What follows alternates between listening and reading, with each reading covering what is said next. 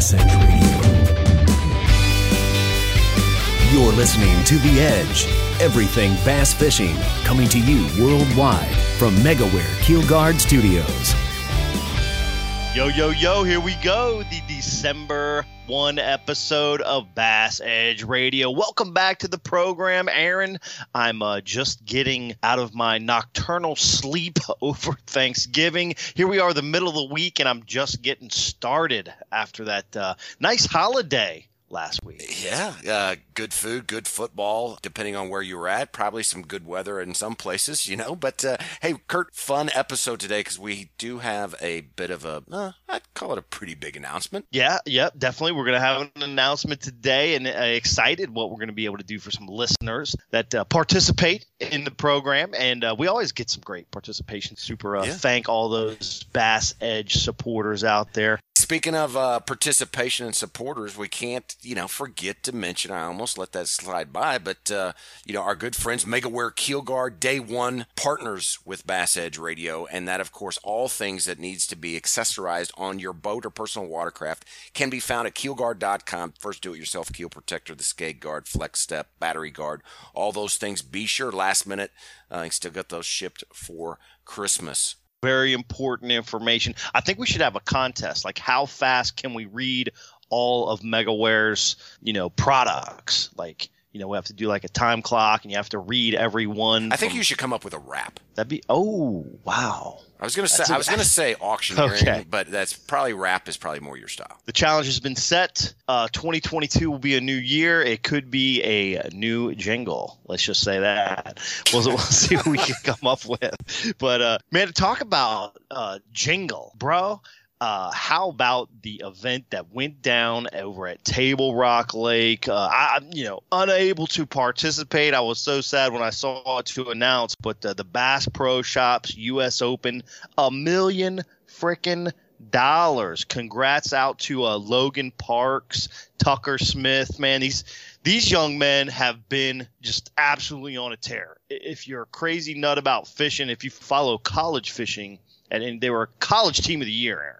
Yeah, I mean, I, stout, you know, and, and, when I look at, obviously, I will say, Kurt, there were some sticks that was fishing that, not only from a kind of all over the country, but also local. And right, um, right. I also want to just throw a, a congrats out to uh, Chris Martin and Kevin Burnett, you know, they finished third, uh, but they were Top the highest five. finishers of the of the local crowd. And you know, to see what Logan and Tucker did under that pressure, and just to get there, you know, you're talking three. What is it? 350 boats, Kurt? Yeah, 350 boats. I think they narrowed it down to 250 after day one, then the final 50 after day two for a you know, it was not cumulative, which was kind of cool. I think it was cumulative of the first two days to make the top 50. And then the final day was just a 50 boat shootout, 50 teams for a million bucks, dude dude, this is one of the coolest, you know, I don't know, give backs. I don't know what Johnny was, the Johnny Morris, you know, the owner of Bass Pro was thinking, but well, I man, think it was he, because of the 50 year anniversary, and you're exactly right. You know, it was his own uh, own money that was put into this, and to give back to the anglers that uh, you know he said has given so much to him, and yeah. and just to make the sport better, and, and the way they did it with those qualifiers all over the country, it was not an easy road to get there. I know that. No no. Very cool stuff. Folks can check that out. Google anything you want about U.S. Open Bass Pro Shops. If you haven't heard about it, didn't see it, didn't follow it, man, they, they, they've got a lot of great information on their website. Who knows? Do you, what do you think? You, you think this is just a one year deal, one time shot, Aaron, or you think it's going to continue? You know, uh, I really don't know the answer to that. I've been thinking a lot about that myself, Kurt. Um, yeah, yeah, With with the turnout that uh, that happened, I would think there's going to be some version of it. Right. Can I say that there was, you know, going to be a million bucks every time? I don't know, but the, everybody that I talked to said at least like the Bull Shoals tournament, the Grand tournament, those tournaments were the best run tournaments that they've ever been to. And these yeah. are people that are very seasoned and fish a lot of tournaments. So anyway, it'll be exciting to keep up with. Yeah, the cool thing about those events, I think I think most the participants were, you know, primarily amateurs, so it wasn't like a whole lot of cutthroatness. It was people going out just enjoying bass fishing. And if you happen to catch a, a really good bag of fish, you know, in all the qualifying events that you know you won 50k. So, dude, it wasn't just a one million. It was like six, seven qualifying events, fifty thousand a piece, plus paying through the field. Anyway, if if you haven't heard about that that event, you, you need to you need to check it out. Just to go back and read the news because it was pretty cool. Talking about reading news, Aaron, Bass Angler Magazine, uh, as always, appreciate their partnership and shout out to Mark Lassagne. If you read the recent stuff with Bass Angler Magazine. Aaron, did you see that thirty-five thousand yeah. dollars in the uh, Hobie Tournament of Champions event, Kristen, won by Kristen Fisher, right? Absolutely, dude. That girl is killing it. I'm just gonna tell you, I've seen some of her YouTube stuff, and uh, dude, she fishes everything in that kayak world. I don't care who puts it on. How, dude, if there is a championship, you see her in it, and uh, dude, she's typically catching them, like whacking them. so yeah. so it's uh, it was that was pretty cool to see as well. But uh, hey, look, we, we that's a huge opening segment, lot to talk about. We got a lot to talk about in the next segment too before we get to our Lucas Oil Angler spotlight later on in the show, Aaron. But y'all stay tuned. We've got a protect the harvest tackle tip coming up right now. Bass Edge Radio. This episode's ProtectTheHarvest.com tackle tip with MLF Pro Circuit Angler Nick LeBrun.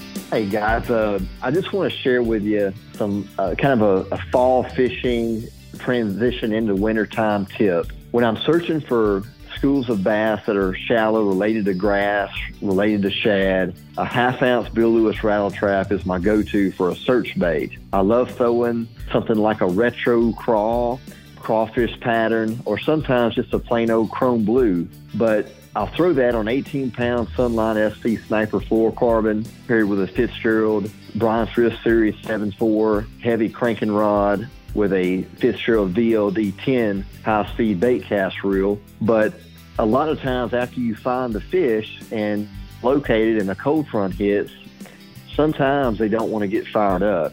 But a lot of times you can take that same group of fish and downsize to a quarter ounce Bill Lewis rattle trap in the same exact color and downsize your line to maybe it's a 14 pound SC.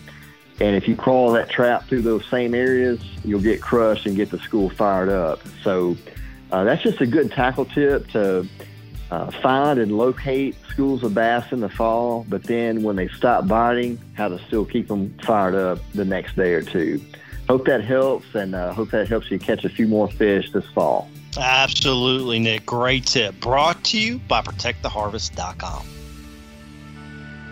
First by land and now by sea. For years, Lucas Oil has been a staple in high performance vehicles on both the road and track. Now, from the makers of Lucas Oil comes Lucas Marine products, specifically engineered for marine applications. Protect and lubricate your marine inboard, outboard, or high performance boat with Lucas Marine Engine Oil or Lucas Synthetic Based Oil. Learn more about the complete line of Lucas Oil and marine products. Visit lucasoil.com.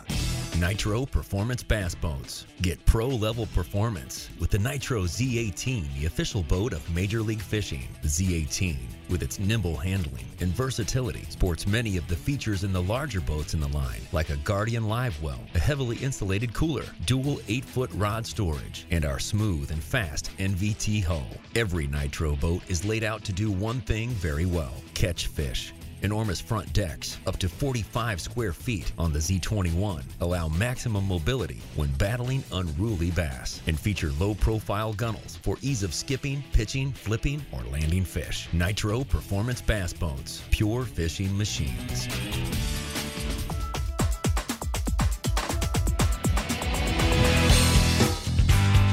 Aaron, you alluded to a little announcement in the last segment. Uh, break it down for us, buddy. I'm, I'm excited to hear about it, excited to see what is new right here on Bass Edge Radio. New incentives, new motivation. Listener questions obviously have been coming in uh, over the years. Uh, we're making a, a little change. New partner has stepped up, and Midway USA, Kurt. And you know the cool thing about it is, and and what am I'm talking about are gift cards. So we're not we're not talking about you know some bumper sticker here. We're talking about right. a gift card that can actually be spent on all things fishing, all things hunting related.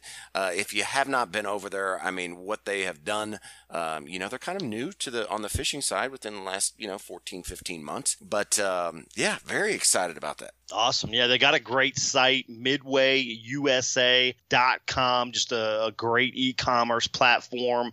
Uh, I was perusing it, and uh, dude, they got every, I think it's every MegaWare product available on the site. Six products.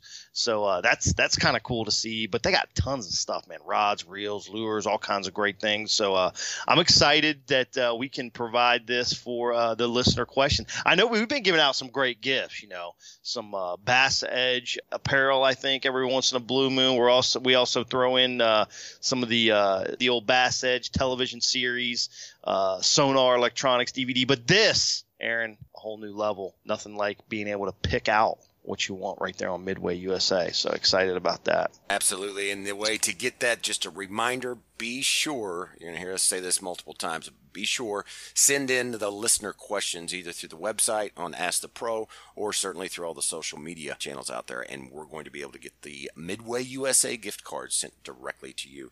Um, Kurt, kind of transitioning, shifting gears, you know, it, it I, I, guess with a kind of a heavy heart, uh, you, you know, let's talk a little bit about Aaron Martens and, and what he has meant uh, so much to the sport as an individual, as a dad, as a as a husband, as a friend. Um, you know, I know you have shared a lot of moments with uh, with Aaron down through the years. It was super sad to see uh, the culmination of, of the illness take Aaron, but uh, yeah, it, what what a great individual. How about the outpouring on social media? very, very apparent that he touched a lot of people. Aaron, uh, Aaron Martens what what a great human being. I did I did have a uh, an encounter I'll never forget with Aaron out on Kentucky Lake at an Elite Series tournament. We were both fishing the same ledge. Uh, there was probably you know four or five boats fishing this particular ledge, and and Aaron and I were pretty close to one another, and and we had a chance to chat during during the whole process. And and Aaron was always fun to talk to. You hear me chuckle, you know, it's it just bringing up those memories. You know, he's just uh, such a unique human being, and, and his thought process was so Aaron Martens oriented, right? I mean, it was just very unique. It was his own thought process. But we were out there drop shotting, and um, I had a good one on another four pounder. You, there was a lot of fish on this ledge, and uh, the, the fish came off just pulled off. Just one of those deals how, you know, a fish will pull off on a drop shot every once in a while. And, this particular fish, I don't know, skin hooked, whatever, pulled off. Aaron says, Hey, man, have you tried my, my new drop shot stuff, man? Maybe you have some good luck if, if you tried my new drop shot design. you know, and he was talking about all this stuff, but he's, he, you know, oh, man, I wish you didn't lose that. You know, he was cheering me on at the same time, trying to help me catch fish, at the same time, trying to help himself catch fish. And that's just the kind of guy he was, man. He was just super in tune to the game, a good individual, great to be around, fun to be around. You always left a conversation or encounter with Aaron thinking, man, that guy's that, that's a special dude. Yeah, for sure. Time. And, yeah. you know, Kurt, to echo that, we were early on in the Bass Edge project. Uh, right. We were down in Orlando, I think, at ICAST, and getting ready to set up to do an, uh, Aaron and I we're doing a, going to do an interview um, and actually just so that listeners know so I'd, I'd, be sure and get this in episode 221 most recent episode on bass edge and, and certainly can key on that and, and listen to that interview. But you know there was always the joke of because obviously with our names and his was m-a-r-t-e-n-s mine obviously right. being m-a-r-t-i-n and uh, he, he was joking about our names and i said you know i said i, I apologize. I said because people will often think you know that you know, we're the same kind of the same person, Bass Edge and that. And I said, you know, that's a far cry from the truth. And, you know, uh, I only wish I could be at, at your level. And, you know, he, with dead serious, and he meant this. This, this was what was so cool. He said, Aaron, he said, you know, there's only going to be one Aaron Martens and there's only going to be one Aaron Martin.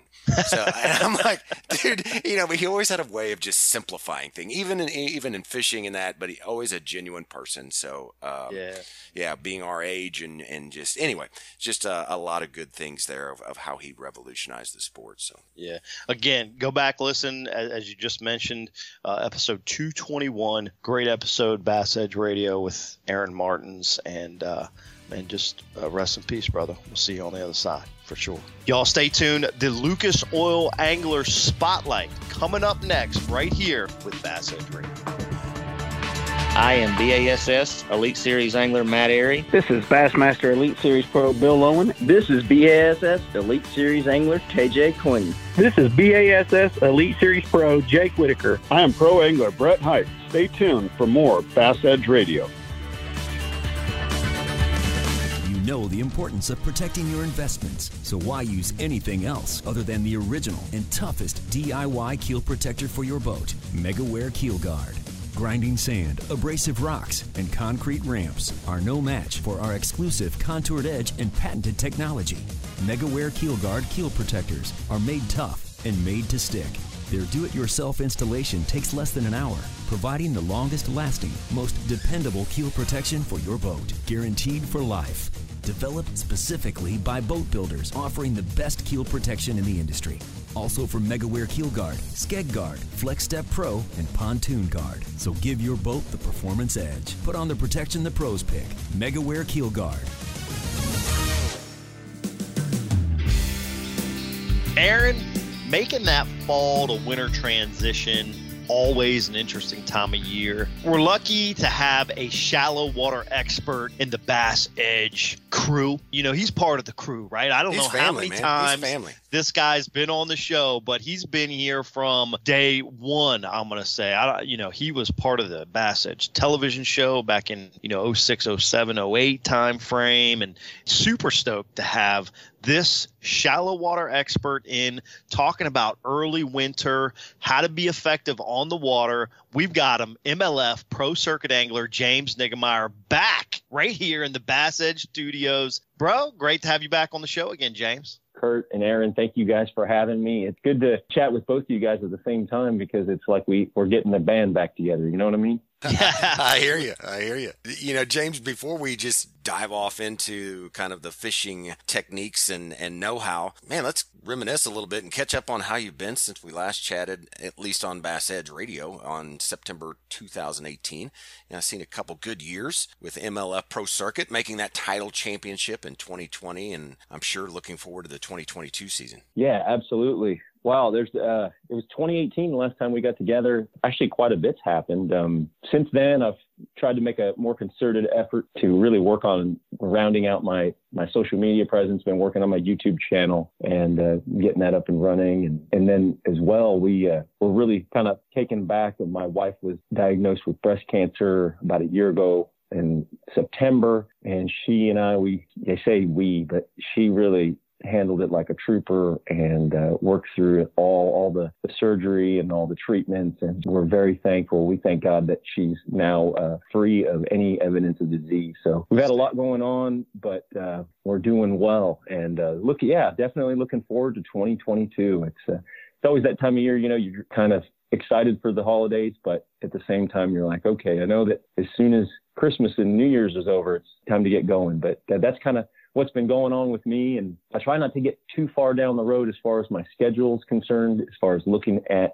the tournaments down the road. So for right now, I just kind of focus on, um, you know, maybe putting the pieces in place for that first event. And then kind of after that, I'll kind of look at the next one and the next one after that instead of trying to take them as one big bite. Right. But yeah, that's, that's what's going on with me. It's been kind of had a lot going on, and it's uh, again we're super thankful that my wife is uh, she's doing great. We, we're doing well, thanks. Yeah, James, that's awesome to hear that Sandy's doing well, and uh, your last couple years been been interesting. That that last time we chatted, interestingly enough, I'm, I'm sure you remember, you finished second in the uh, FLW Tour Championship back in 2008, if I remember correctly. 2018, right? Or right? 2018. Yeah, yeah. Sorry. Right. So uh, that that was the last time we had you here on the program, and and as you just discussed with the listeners, a lot lot of things going on. Interesting. One thing you talked about there was in you know working on your social media stuff and and doing a lot through your YouTube channel. That's kind of keeping you on the water because I am a James Niggemeyer fan. I watch James's YouTube videos, and it's great to see him on the water doing a lot of tips and techniques. And so we're going to kind of break down some of this late arrival of cool weather. We have broken down fall fishing. Aaron can attest to this lots over the last uh, five or six episodes because it has been kind of one of those uh, lingering falls. You know, Aaron was even talking about uh, pre-show um, about water temps up at Table Rock still being in the mid 60s and, and things really not blooming into that fall. But but we're going to get some of that cool weather. Really wanting to break down what your thought process is in getting to that winter fishing patterns in your home East Texas there around Lake Fork, Lake Athens, all those great northeast Texas lakes. You're a shallow water guy. How do you keep that shallow water accessible and what are you looking for in that early winter fishing patterns? Yeah, usually it does kind of linger here unless we have, you know, some really hard, hard cold nights, um, some, you know, even, you know, below 32, that kind of, or in the 30s at all and it usually does kind of just a slow progression, kind of like where you're at, Lake Amistad. You know, it just kind of fades from one season into the other, and that's kind of the way it, it can be here. And usually, it's uh, it's kind of a um, I think the thing that really kind of lets me know things are changing is in that fall you'll see a lot of presence of bait, shad, shallow, whatever you know, whatever type of minnow prey fish that's in the lake. That's going to be shallow, and you'll see that. And then once you start moving into that winter time, it's kind of a temperature thing too. You know, once it gets into the mid to high 50s, somewhere in there, the, the, there's not as much bait there, or you you really notice that the bait doesn't really get moving until after one o'clock, two o'clock in the afternoon. You'll start to see some dimpling on the surface or in the shallows, and then that will disappear too. And then you start to go, okay, we're moving out of fall into winter, and that's definitely kind of a big sign for me in this area. You know, I have to think about that. What what is it that really kind of leans me one way or the other? And that, and that's probably the biggest thing is you just don't see that the fish chasing them, and uh, and you start to see them on the graph deeper. You know, you're starting to see that bait out more, and even even suspended over over deeper water, maybe not quite. 30 or 40 feet of water or 20 or 30 feet of water, but you start to see it, you know, down 10 to 15 feet of water or eight to 12 feet of water, something like that. And over in the middle of coves and different things like that, you just don't see that bait up shallow anymore. And that's kind of my sign. I think that's the big thing that lets me know, okay, we're rounding out this fall type stuff. So, James, when you start to see that, I mean, you know, for those that might be new to Bass Edge and kind of your, uh, I guess, style of fishing, you're predominantly a shallow guy. When you see that, do you still try and stay in on the shallows? And if so, is there a certain type of structure or cover or, or things that you will gravitate to that you feel that, you know, that fish are going to be holding on kind of as we approach into the December month and on into winter? Absolutely. There's, there's a lot of places that you'll see them kind of gravitate towards. And then, of course, then that's where I'll be as well. And uh, if I'm fishing, you know, my home lake, Lake Fork, if I'm doing some guiding, I will fish deep there just because over the years I kind of know where to look and what places they continually historically show up at. But for me as a as a pro fisherman, I and in that type of in this time of year, and even just for fun, if I'm going out for fun, I'm I'm looking at a few different types of cover types, and that's rock, wood, and grass and, and even docks. There'll be some fishing on docks, um, deeper docks, and and uh, so I'll look at those those four types of cover types. And generally, the further we get into winter, we're moving away from those types of cover types on little uh, flatter type topographies to more creek channel related ones. So then you start to, as it gets colder and moves more into winter, we're looking at uh, having the, the access to a creek channel, having the access to deeper water, near those types of cover types, the, the grass, the wood, the docks, and the rocks. So that's kind of what I really try to key in on. And then I'll fish those mid range creek channels, kind of that, say, six to 15 feet of water, because I know that those fish would start to get on the edge of those creek channels within a, a creek arm. So um, that's where I usually start leaning a little bit more heavier on the jig. It's kind of a um, a fall, late late fall or fall into winter, and you could ride that all the way through, you know, December and into January. But fishing the jig around creek channels, uh, even shallower creek channels too, but pitching it around wood like standing timber, or even just short casting it and then looking for those those because uh, obviously in East Texas we have a lot of timber. So fishing it in and around um, the wood, uh, the root wads, and the timber that's fallen over and uh, the stumps that remain. And those fish will get on that wood that I'm talking about. And then also just fishing that lipless crankbait around the grass and the rocks. Those two places with the lipless crankbait can be can be really good. Obviously, you can fish that all the way to February to pre-spawn. And um, mm-hmm. I know that sounds wild, but you can pick up that lipless, that red eye, Strike King red eye shad and just go all the way. and some days you're going to be more consistent than others, but also with these cover types and areas, the weather's going to be dependent upon what I'm doing there. You know, sometimes a little bit more overcast, then maybe that grass and that shallow rock will be good.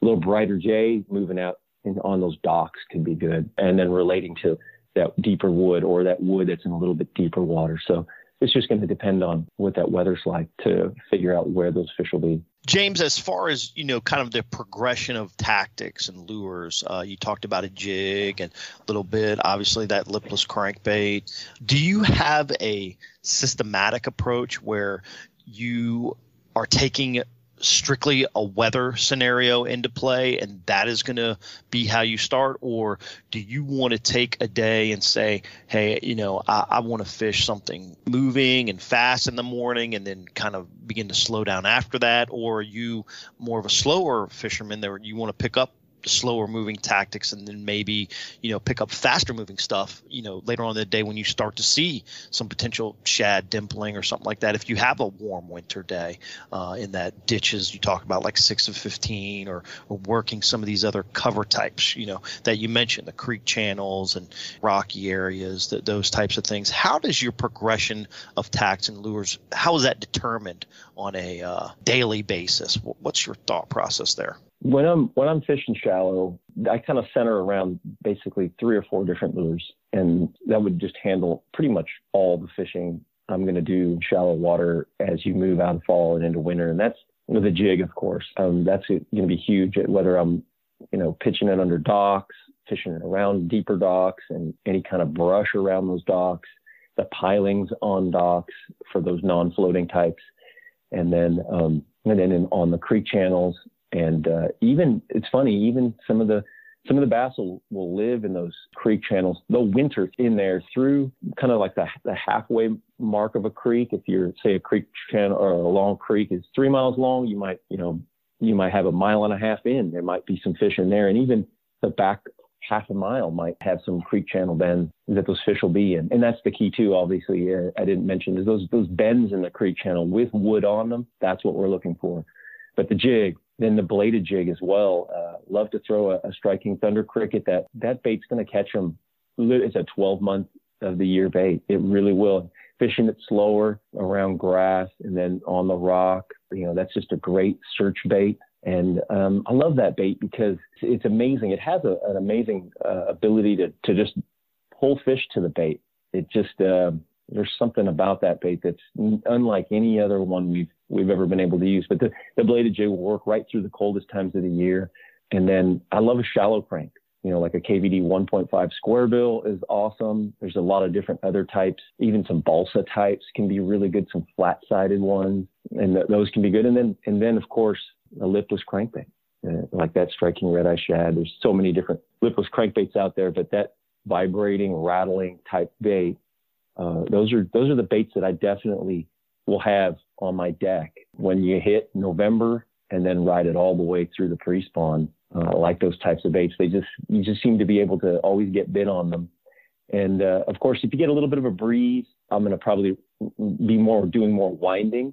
And then if it if it slicks off and it's a little bit more brighter, yeah, on those dark days and those in those windier days, probably going to do more winding with the crankbait and the bladed jig. And then once I get into, you know, more of those bright days, kind of post frontal, then I'm going to probably lean more on that jig. And surprisingly, that lipless crankbait, even on some of the brightest days and slick days, you may not, you may, it may not be the best, it, the, might not be the best lure at getting bites, but you can still get bites. It's a, it's amazing. It's got an amazing ability to, to trigger some fish to react to it. And, and, but within all, all those baits, I'm going to be real loose with them. Like I'm, I'm going to even if I think, yeah, they ought to be on this, I'm going to try to be remain adaptable, try to remain open minded. That's still something. I don't know how long, um, how many years I've been doing this, 20 something years. Just try to pound that into my head. Hey, stay adaptable. Try to move with them. And you know those fish, they just sometimes when you think, oh, they won't want that, they're eating that, and so that's that's a key as well. And in, with those baits in that time of year. James, hit you with one more question before we go to break. What would be some of the differences? Obviously, there in, in North Texas, uh, maybe a little bit warmer than, than some other regions like North Carolina, Tennessee, Missouri. A little colder up there where Aaron lives than it is down there in Texas. Yeah. You know, what kind of advice can you give you know those anglers maybe in those you know that midsection region of the country if they're also looking to stay shallow this time of year are there any differences that maybe you feel like they need to uh, keep into mind I think for that midsection of the country, you know, obviously things are progressing a little bit faster, it's a little bit colder. Paying attention to retrieve retrieve speeds is, is going to be real important. But I feel like a lot of the things that I'm talking about can, or that I've just mentioned, will be able to apply in really anywhere in the country before it gets to where you even have maybe some ice on the water. Right. So, right. Um, yeah, you can definitely, um, you know, be cognizant of the water temperature, obviously. But it's interesting because in another part of the country, in Missouri, I'm thinking, you know, 55 degrees up there those fish don't typically react the same way 55 degrees is down here. I feel like those fish in in the mid part of the country or even up north or nor, more northern, 55 for them is like, yeah, that's not a problem. Where our fish in Texas, 55, they're like, whoa, brakes on, you know, because they just like to stay warm. Yeah. And so you can definitely do some different things and um, and of course, we have a lot of Floridas down here. Florida strain largemouth. They just don't like that colder water, and they just really don't like overcast days as much as fish in other parts of the country. More more those northern strains or those spotted bass or those smallmouth. And so you can definitely do some things with that. And one bait that I, I didn't mention that I think really kind of goes across all regions of the country and I've fished it in the shallows as well, is just a jig head swim bait. Mm. If I see some bait fish presence in a creek, I can fish, you know, uh, like a Strike King Rage Swimmer swim bait, a, a Keitech type swim bait, those types on a jig head. And you can just slow roll those through an area. And um, you can catch some fish that man, you might really have a hard time to get them to eat your crank or your bladed jig or, or your lipless crankbait. That that bait will really, especially in the clear water zones, you know, down towards the dam on some of the lakes around here. For me, where the, you have the clearest water, those baits can really get you some bites that you may not get otherwise. Great tips. All right, you said a couple things there. We're gonna we're gonna bring them up after the break. You talked about speed of presentation. I think super critical. Going to pick your brain on that. Also, we're going to dive into James's dedication to shallow water angling, specifically in tournament mindset. So, hang in there, fellas. We're going to be power pulled down. We're going to be pause for a quick break and be right back with more Bass Edge Radio in just a moment.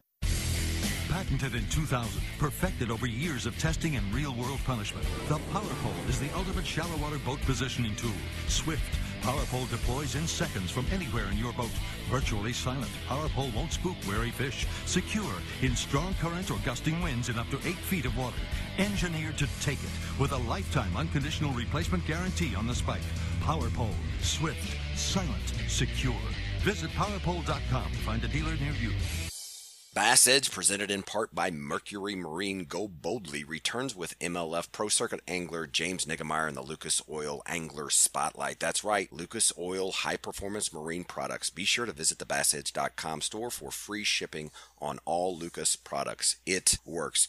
You know, James, right uh, before we went to break there, you, you had mentioned one of my favorite baits, and that's just kind of that uh, swim bait on the uh, jig head. And, you know, I was discussing with a fellow angler a few days ago about how the speed of a retrieve is often overlooked as a differential factor, you know, for getting some bites versus really no bites at all. I think we're often, you know, just quick to change lures rather than look at how maybe I'm working or utilize a particular bait. Do you have any good experiences that you have to share where lure speed, you know, did make a difference and, and was more important than switching baits altogether? Because I, I, know just experimenting with, you know, a swim bait, man, when I've slowed it down before, it's just like all of a sudden it, it's just like the clouds opened up and the and the heavens shone down on me. Yeah, and it starts like raining bass. I mean, exactly, exactly. it is amazing. You know, you'll be fishing an area and think, man, we need to get out of here. There's nothing going on. And you do just a little tweak like that. Maybe you slow down or you speed up. And next thing you know, it's like you start questioning, did they just turn on all of a sudden? Or or was it just that minor adjustment and in uh, my presentation? And uh, definitely that is that is huge. I definitely think Kurt and I have talked about this. We, as, as fishermen, we have this muscle memory where we we throw a bait like this and we throw this bait like that and we just wind it straight back and or we, we you know we just have this certain way that we fish each lure because why well because that's where we caught them you know most of the time we're catching them like this but there are times when uh, just the retrieve and how you manipulate the bait does definitely make a huge difference in the number of bites. And and what I've found is it's you know clearly those are the days that it's harder to get bit generally. And sometimes, like you said, it just switches from can't get bit at all to we just had a banner day. But uh, it seems like more often than not in a tournament situation, um, you just seem to have you, you, can turn a day from you know one or two bites. We had six or seven, and, and we have a decent you know decent little stringer we put together. Um, I know uh, I can think back to a time fishing with a buddy here locally on Lake Fork, and and we were just out. I think I want to say it was December timeframe, kind of fishing some of that remnant hydrilla that was left, and little patch on a little the side of a little high spot, little island top that was below the surface, and he was just getting bit, and I was and I and I was just gosh, what am I doing here? And I and I was thinking, well, he's getting the right lineup, right? I, I so of course, you know, I adjust the boat a little bit. Here, I'll show you. Let me try to sling one down the hole, you know, and right. and I don't, I still don't get a bite. And um, and what what we learned was he, it was just one of those what you can have, uh, as a whole. It seems like year in year out, there's a time when that lipless crankbait you just have to to reel it just slow enough where you you you almost barely feel the vibration. It's still there, but it's not like that coming through the water like you normally would. You just barely can feel it, and that's what they want. And I think so much of the time when it's that type of situation, water's colder or whatever, it looks more natural or more like what everything else is like in the water. If you have something just blazing through, it seems like they don't they don't respond as well. And so yeah, definitely retrieve speeds can be huge. And on that day, we had some some really nice fish, and uh, it made a big difference. You were slowing it down and catching a little grass, ripping it free. Not even really ripping it, but just kind of pulling it out of there. They didn't want it aggressive.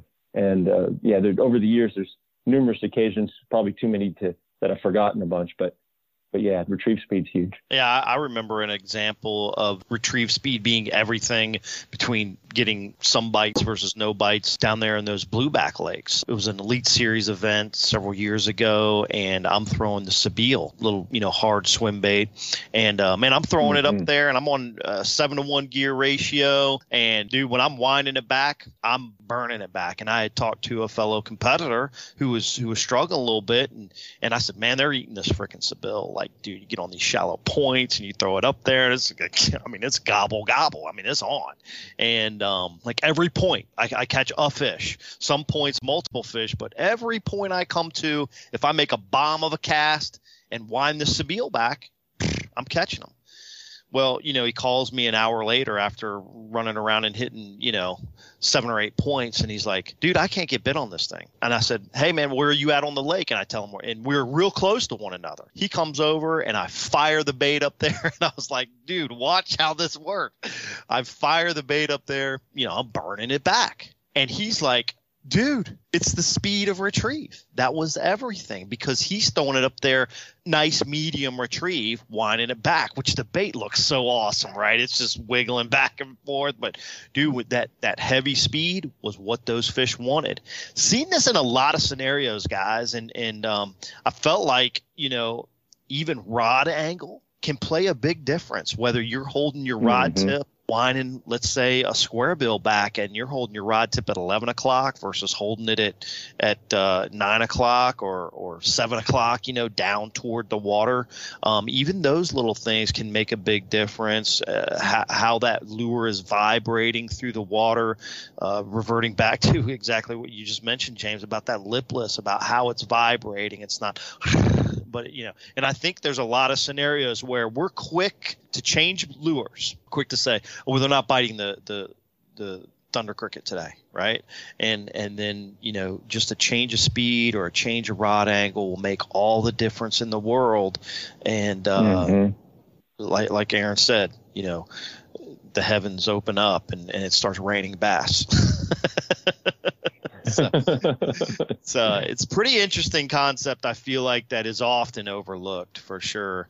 Um, James, I want to talk to uh, another thing, an interesting concept that you have that that is uh, something that you've developed over time, over your experience with tournament bass fishing, and that is your dedication to shallow water angling. When I say that to you, just because that we, we have a close relationship and I understand what that means to me, but what is what is a dedication to shallow water tournament angling mean to James and how did you come to the realization or the footprint that sent you into that realm of tournament angling? I was thinking about how that happened it wasn't necessarily like, you know, one day I woke up and bam, that was what I was doing. But it was kind of a slow progression in 2013, 2014, 2015, somewhere in there. After being on the Elite Series for a while, I, I think when I first got on the Elite Series, I was doing that to more of a, a greater degree because I was a you know a rookie and didn't know you know a lot of things, didn't hadn't gone to a lot of the places. So I was like, man, I just got to lean on my strengths and do what I like to do and have fun. And so that's what I did. And then as time went on, and you get a whooping here and a whooping there, and you start thinking, well, you weren't doing what you were supposed to do. Everybody else in the top top 50 was, you know, doing this or doing that. And you start to try to adapt, you know, you, like you guys talk about your angler identity to try to fit what you think you're supposed to do. And that's why so I went on that tangent for a while. And then, but at the same time, I was noticing tournament after tournament, year after year, it seemed like no matter where we were in the most unlikely places, there'd be a guy in the top five or the top 10, and he might not, may not have threatened to win, but he had a great finish. Or I noticed a couple guys in the top 20 or top 30 after the tournament was over, or talking to them, or just finding out through reading tournament reports or whatever that, that this guy was fishing shallow and that guy was fishing shallow in the most unlikely places and probably at the un, most unlikely times of year for that to happen. And I started to say, you're getting your tail kicked at some places where if you probably would just do what you do, you probably wouldn't have such a, you know, just trying to stay away from those really, you know, tough, tough tournaments, what we, what we call out there a bomb, you know, and, and so uh, I would just say, well, I'm, if that's the case, I'm going to go do something that mentally I feel like I'm as confident as I am at anything. And you know, go, growing up in Southern California, man, I did all the the deep water fishing, had some great deep water opportunities out there, finesse type light lines and drop shot, split shot, you know, fished around some of the, the greatest with that with that light line stuff and fishing deep. And, and so I'm not afraid of it, not don't don't mind to do it. But what I noticed about my personal track record on tour and tournament performance was when it came to those types of tournaments, my best fishing those deeper type things, fishing those, you know, offshore, those ledges on the Kentucky lakes or the, or the Tennessee River or, or up north fishing deep smallmouth it just it just wasn't there. It just wasn't happening. So basically, what I was was I was I said if I'm going to take my lumps, I'm going to go down doing something I'm confident in. right. And um and and that's where I just I just kind of gravitated towards just making that the center focus. And what it, what I noticed was it started to even out some stuff on my stats but I also noticed I enjoyed it more. There was something about me walking away from a tournament. If I got beat, but I went out there doing something that I love to do, I, or that I was most confident in, well, I, I, felt like I actually gave it my 100%. I gave it all that I could. And there was something about not doing those things that, uh, or doing the, you know, like when I used to try to do what I was supposed to do. Right. Like go out, just, go out and drop like, shot or something out deep or, or, drag a football on a ledge and 20 foot. Yeah. Right. And, and I had some disastrous events like that. And I was like, gosh, if you know, if you just went up there and caught yourself 12 pounds a day or something, you would have, that would have made a big difference, you know, shallow. And I was like, huh. So that's kind of where things kind of started to click for me. And I really, it's one of the things that I, I'm a very visual fisherman, whether it's fishing topwater, fishing cover, trying to break down, you know, a dock or a, a tree tree line or, or, or anything that shallow. I love, and I love off colored water and I love getting up close and personal, making short casts and trying to be stealthy. And I still do some of those, like I'll throw a drop shot and I'll throw a wacky rig and finesse type baits real shallow, but just staying shallow. And uh, I just enjoy it. It's, it's been something where um, I feel like, and that's where I'm going to go and that's what I'm going to do. And, and, and there's a lot of guys that do that. You know, you have a John Cox who's just amazingly talented angler who's uh, predominantly, you know, 95% of the time you won't find him, you know, deeper than say five feet or less. And then you have Bill Lowen and there's so many others. And so those are some of the other guys I looked at too. Not trying to compare myself, but right, uh, and, right. you know, because I think that's a that can be a bad thing to do as a fisherman. But you're just looking at some of the guys around me and going, wow. And then my buddy Takahiro, more times than not, he's power fishing shallow. So I just looked around and said, man, I'm I'm going to try to do this. And I'm really happy that I did. Of course, now with electronics the way it is, I'm starting to peer back over the other side of the fence and look at that grass. it's starting to look a little greener, you know. And and so you start to, uh, I don't know, but yeah, there's and the, the same. Here's one thing too, though. I'm I'm not completely I'm, I still challenge myself as a fisherman to learn to get better at the other stuff. And and when I'm home and when I'm doing a guide trip, we'll fish deep, we'll catch some fish offshore, and right. if that's the thing that needs to happen, then we'll do those types of things. But when it comes to tournament competition, with a limited amount of time and practice, I, have got to rely on my strengths, and that's something that uh, that I've kind of come to the realization of. And and quite pleased with that. I'm, you know, I'm okay with that. I don't, uh, it doesn't bother me. I, I like it actually. and, and, and, and I'm going to, I'm going to double down on this just for Bass Edge listeners, just so that they understand when James talks about, you know, relying on shallow water techniques for his tournament angling, he's not relying on it. He's dedicated to it, right? I mean, over the last two years, how many times have you been off of the bank? James, in a tournament scenario, just so the listeners can understand, when, when we're talking about relying on it, it's not just, you know, I'm going to peer up there first and then meander about and see how I can catch one. What does your dedication to shallow water mean? It means I always start there. I always start shallow. And if I get something going over the first or second days of practice, I might peek out and see what I'm missing. But I'm also talking to I've got my buddy, you know, we can't have any outside information, so we can talk to a fellow competitor. So I talked to my buddy Kurt Dove and say, Kurt, how's that deep fishing going? And if it's on, then maybe on the last day of practice, maybe you need to peek out there. But if it's not so good, then then I'm like, okay, I'm all in, all the chips to the center. But I might peek around out there, but I'm definitely going to give my best, my most concerted efforts at that. And it's probably I'm maybe even underestimating it a little bit. Yeah, I, yeah, I, you are. I, you know, I would compare you, James. if we're going to put this in religious terms, I'm just going to go there. You're you're Apostle Paul. I mean, dude, you're like you're like willing to, get, you know, you're a disciple to, of it. Uh, you know, so yeah, it's gotten to the point where that's pretty much all I do. I uh, I don't expect to even have to look out there. I I I mean, I just I don't I try not to because I just feel like I just feel like my best chance at bringing my best effort in each and every tournament is by doing what I feel like is most fun and, and I'm most comfortable and com- and, and uh, confident in. So I do. I I just continue to try to to stay there. And um and and another thing, uh, a buddy of mine, Dustin Wilks, who fished the Elite Series for many years, multiple classic qualifier.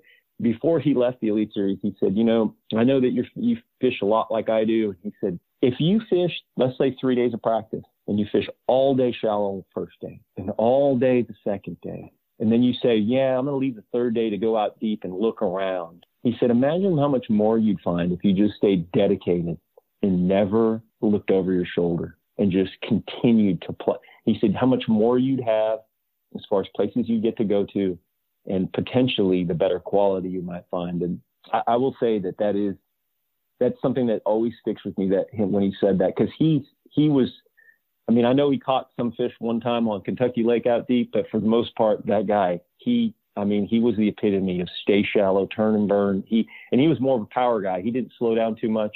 He you know he has he has a fishing show now and um but he's a he's a shallow guy. And of course he's starting to look at these new electronics too. He was we were talking not too long ago.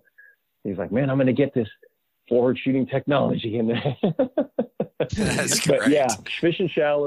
That's definitely my game plan, and, and that's what I I'll, I'll, stick to and, and really enjoy it. Like I said. And Aaron, I, I, thought it was great to bring this up, you know, as a topic of conversation because you know we talk a lot about being versatile, and from a tournament perspective, I think James understands where he wants to go with this thing, and instead of getting caught up in dock talk or other things that that can affect you know a potential tournament outcome for him you know, consistency is a huge deal in our sport, making championships, uh, making checks.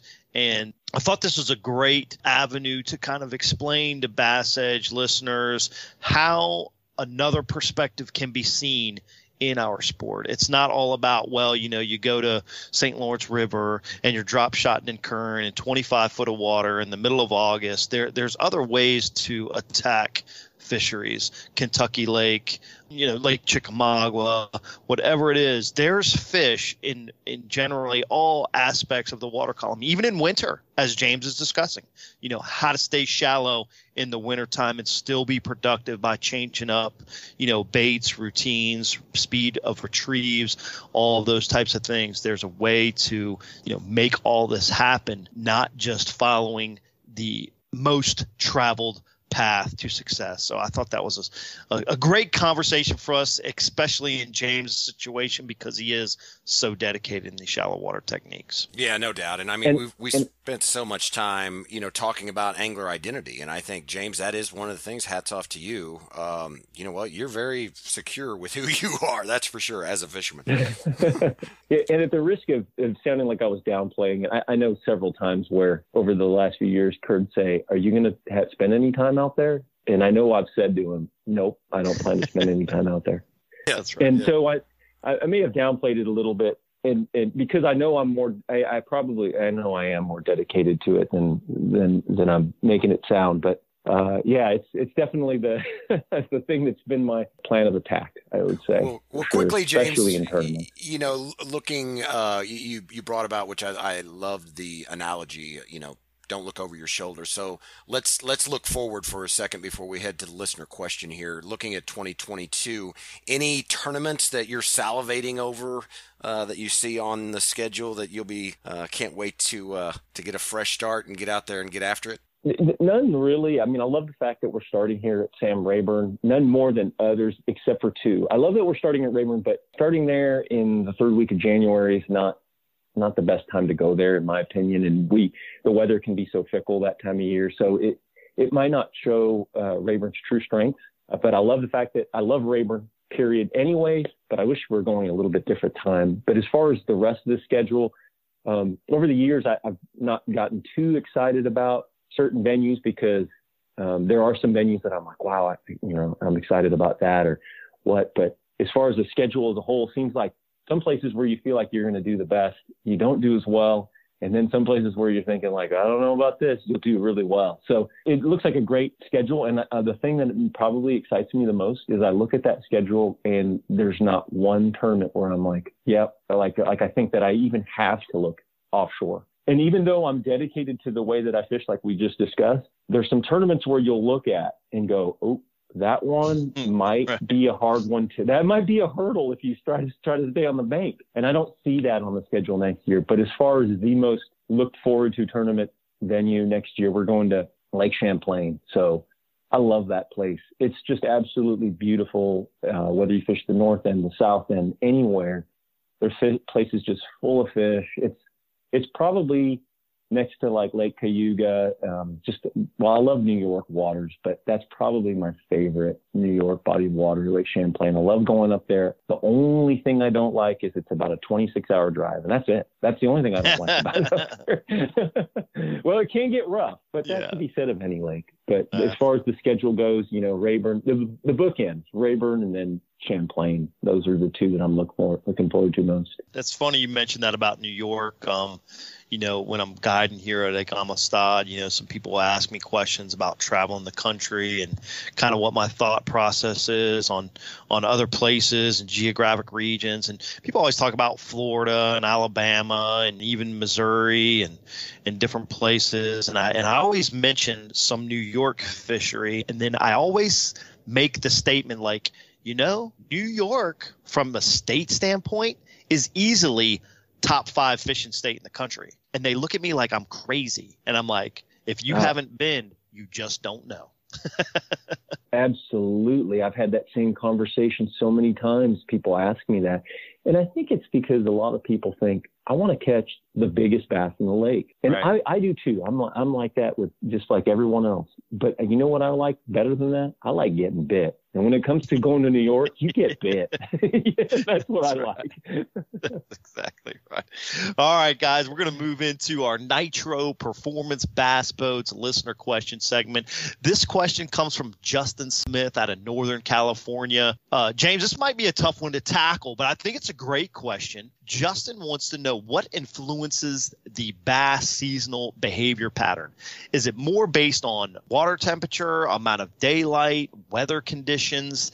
Typically, he's limited to a single day to fish any given lake. He's trying to find out those seasonal patterns the bass are in to determine what areas of the lake to target on that day he gets to fish. So, can you set him off in a direction that'll help him understand from your perspective how to determine that seasonal behavior pattern from an overall standpoint? That's a great question, Justin. I think it's something that we're always continually trying to uh, get a better grasp on because we want to find fish faster. That's that's paramount, and we all have limited amount of time. So that's definitely uh, always forefront of our minds. And I think if I was to try to prioritize the different things, the temperature, the daylight, the weather conditions, I think I would say the amount of daylight probably has as much to do with their seasonal patterns is that'd be number one, I would think. And then number two would be, and probably a close runner up would be number two is the water temperature. Cause you have, you know, you have your cold years, your, where we have what we call a cold winter or, uh, or a long winter. And so temperature is also important as far as that goes too. But um, and then I think lastly would be the weather is the more fickle thing. I think that's the thing that has more of a, of a day-to-day uh, aspect to how the fish move and, and what they're doing. But uh, for me, it's definitely when I put my boat in the water, I think that the thing that I'm going to do is first try to assess. Okay, let's just say we, you know, I'm I'm on said lake in whatever part of the country, and I put my boat in the water, and it's in the spring, and it's say 58 degrees. I'm thinking, okay, there's definitely fish in that pre-spawn pattern. So now I've just what I've done is just I've, I've singled out a high percentage target zone for me, and that's good and bad. It's good for the for the point that that you if you have too much to look at, it, it feels like you never accomplish anything. It, it kind of puts blinders on you and gives you a target to focus on, and so that's good. If you end up finding them in that pre-spawn or that uh, yeah that kind of a pre-spawn, they're feeding up before the spawn, that type of thing, those patterns fishing fast moving baits or whatever, then that's great because now you've just made a, cho- choice, a decision, you followed through, and bam. But if after a good portion of time you haven't, then you start to broaden out your search a little bit more. But for me, it's always the, the high percentage things, things that I like to do the most and most confident in because when you're searching for those fish, you want to put something in your hand or a few different type of techniques in your hand that even over the course of time during that day, you're not going to lose confidence. You're going to continue to throw those baits and you can throw them confidently. I think that's important have that mindset of, hey, I'm going to get a bite at any moment on this bait just because I, I'm really confident in the way I fish it and it's been good to me over the years and i feel like i'm i'm a fish and angler with it. So those are some different things that i would take into consideration that uh, influence the seasonal pattern but also how how i go ahead and try to find fish on a on a given lake. Yeah i think th- those are great points james. I also just throw this in there for justin that you know when you throw the dart you know while you're driving to the lake and kind of thinking about the fundamentals of fishing right which which give us those seasonal behavior pattern scenarios. Um, then once you hit the lake and you've tried something that, that you thought would be the right deal, don't just do it all day and be unsuccessful, right? Be willing to have some adjustment period, right? If you fish for two, three hours and, and you're having a little bit of success, maybe keep driving that train down that road and, and it could continue and you run into the right, you know, area that, that's holding those fish that are in that seasonal behavior pattern. But if you go two, three hours and don't get a bite, make some slight adjustments back to the previous potential seasonal behavior pattern or forward to the, the next seasonal behavior pattern that, that could be in that zone of confidence from a fundamental standpoint. I, think just doing the same thing, especially since you're only getting one day on the water for Justin, would be potentially counter effective because you don't get the next day to try something else is i guess is where i'm going with that right yeah that's an excellent thing to add there kurt for sure yeah you don't want to get stuck with something that uh, that you thought was going to happen, and then all the way through the day, you're like, "Oops, kind of missed it. That's a good point. Kind of like your earlier comment of, you know, you wanting to get lured out. The sirens are calling you out to the deeper water. The grass is greener. Well, sometimes that grass is green because it's over a septic tank. So anyway, just uh, but all right, guys. Nice analogy. yeah. Well, uh, yes, hey, absolutely. what what a, a fun interview, guys. Uh, James, thank you for answering Justin's question. And Justin, hey, we need one more thing from you, and that is to simply log on to bassedge.com, click the claim your prize tab, fill out the information. Let us know that you heard James answer your question right here on episode 365 and uh, we will get that Midway USA gift certificate, free money, buy whatever you want. They just have about everything for shooting and hunting and the outdoors. We'll get that sent out right out to you. And a continued reminder to Bass Edge listeners keep firing those questions to the show through our website, bassedge.com. Just simply click on the Ask the Pros tab or follow through our Instagram page or our Facebook page. We're always posting something up there, usually once or twice a month, to submit those questions to the show. We'll uh, choose a question to be answered, and you could be the next winner of that Midway USA gift certificate. Well, James, there we have it. Uh, another episode of Bass Edge. I do want to say just, uh, you know, a personal thank you. Uh, I, I, want all the listeners to know because obviously we've, we've picked up uh, at least two new ones since 2018 along the way. So they they may not know, but you are a very very integral part, uh, kind of the roots of Bass Edge, kind of the backbone that helped all of this come together. So it's always a a pleasure, a joy uh, having you on, and your information is always so pertinent and thorough. But uh, before we shut down, any thoughts you want to leave the listeners with? Oh well, guys, thank you for having me, and and it's it's great being with you guys and being able to connect with listeners and answer questions. And of course, I love to talk fishing. And one thing that I would say is to the listeners, hey, you know, when you're out there fishing, keep an open mind, and above all else, get out there and enjoy God's beautiful creation. Well said, James. Man, enjoyed the chat, buddy. Have a great Christmas season. Um, I'm sure I'll talk to you uh, before that all comes to fruition. But uh, also, uh, great to hear all the success with your wife, Sandy. Man, that that's uh, I just want to bring that back around full circle from your opening of the uh, interview, and uh, what what a great blessing that is. So so happy to hear, and. Um, again, just have a great holiday season. Y'all hang right in here, Bass Edge Nation. Aaron and I are going to return with the closing segment right after this message. You know the importance of protecting your investments, so why use anything else other than the original and toughest DIY keel protector for your boat? MegaWare Keel Guard. Grinding sand, abrasive rocks, and concrete ramps are no match for our exclusive contoured edge and patented technology. MegaWare Keel Guard keel protectors are made tough and made to stick. Their do-it-yourself installation takes less than an hour, providing the longest lasting, most dependable keel protection for your boat, guaranteed for life. Developed specifically by boat builders offering the best keel protection in the industry. Also from MegaWare Keel Guard, Skeg Guard, Flex Step Pro, and Pontoon Guard. So give your boat the performance edge. Put on the protection the pros pick. MegaWare Keel Guard. Be at home with nature with nature inspired art, decor, and gifts by Wild Wings at wildwings.com.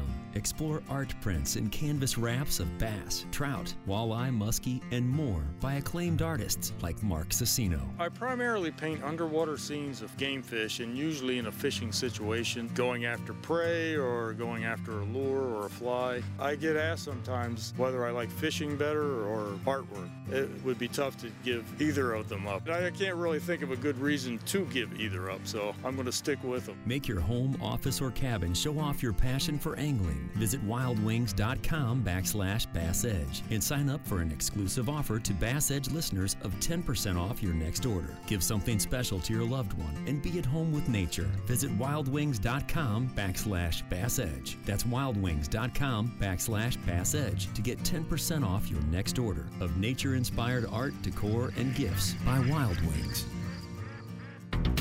The PowerPole Charge Marine Power Management Station is the most advanced system of its kind available on the market. It does the work of three devices a traditional battery charger, a charge on the run, and an emergency start system, all in one compact unit. The Charge lets you run your boat's accessories the way you want to run them by allowing you to monitor and control your power usage through the PowerPole app. It automatically devotes power to the batteries that need it the most for maximum efficiency. The new Charge from PowerPole Power where you need it, power how you need it, power when you need it.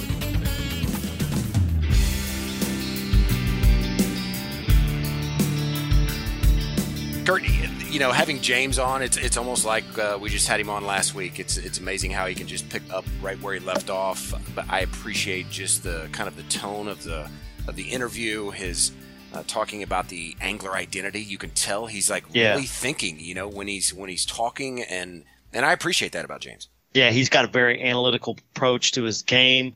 Uh, over many, many years of experience, has, has come to some concrete conclusions of what puts him in the best position to catch fish and be successful as a tournament angler.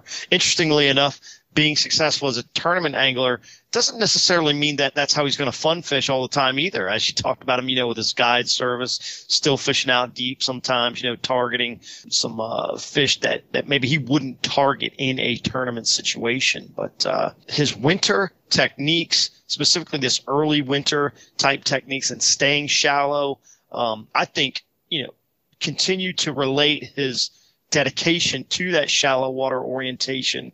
And really, I think early winter, you know, even in North Carolina, Missouri, you know, those kinds of areas, those shallow water bass are just as available still as the deep water bass. You just got to change those presentations. Look for some of those key cover uh, ideas that James uh, signified where he would target to be successful for these early winter shallow water patterns. Yeah, no doubt. Uh, you know, leaderboards, uh, angler of the year standings, uh, more importantly, cash flow, right? Uh, show me the money. That has proven the results are there. So whatever he's doing, he will continue to keep doing it until he's absolutely convinced it doesn't work. And then, uh, you might see Yes. a change, but, uh, great stuff from James. Appreciate also, uh, all the great uh, questions coming in. Continue to send those in. Want to remind you, there's been a shift. Midway USA gift cards. You can, that's free money. You get to spend that on on whatever you like on their, their website. Yes. Uh, we are approaching Christmas, so if you don't have your Christmas shopping done, I encourage you uh, very quickly to get that going. So to make sure that you have that uh, setting on your doorstep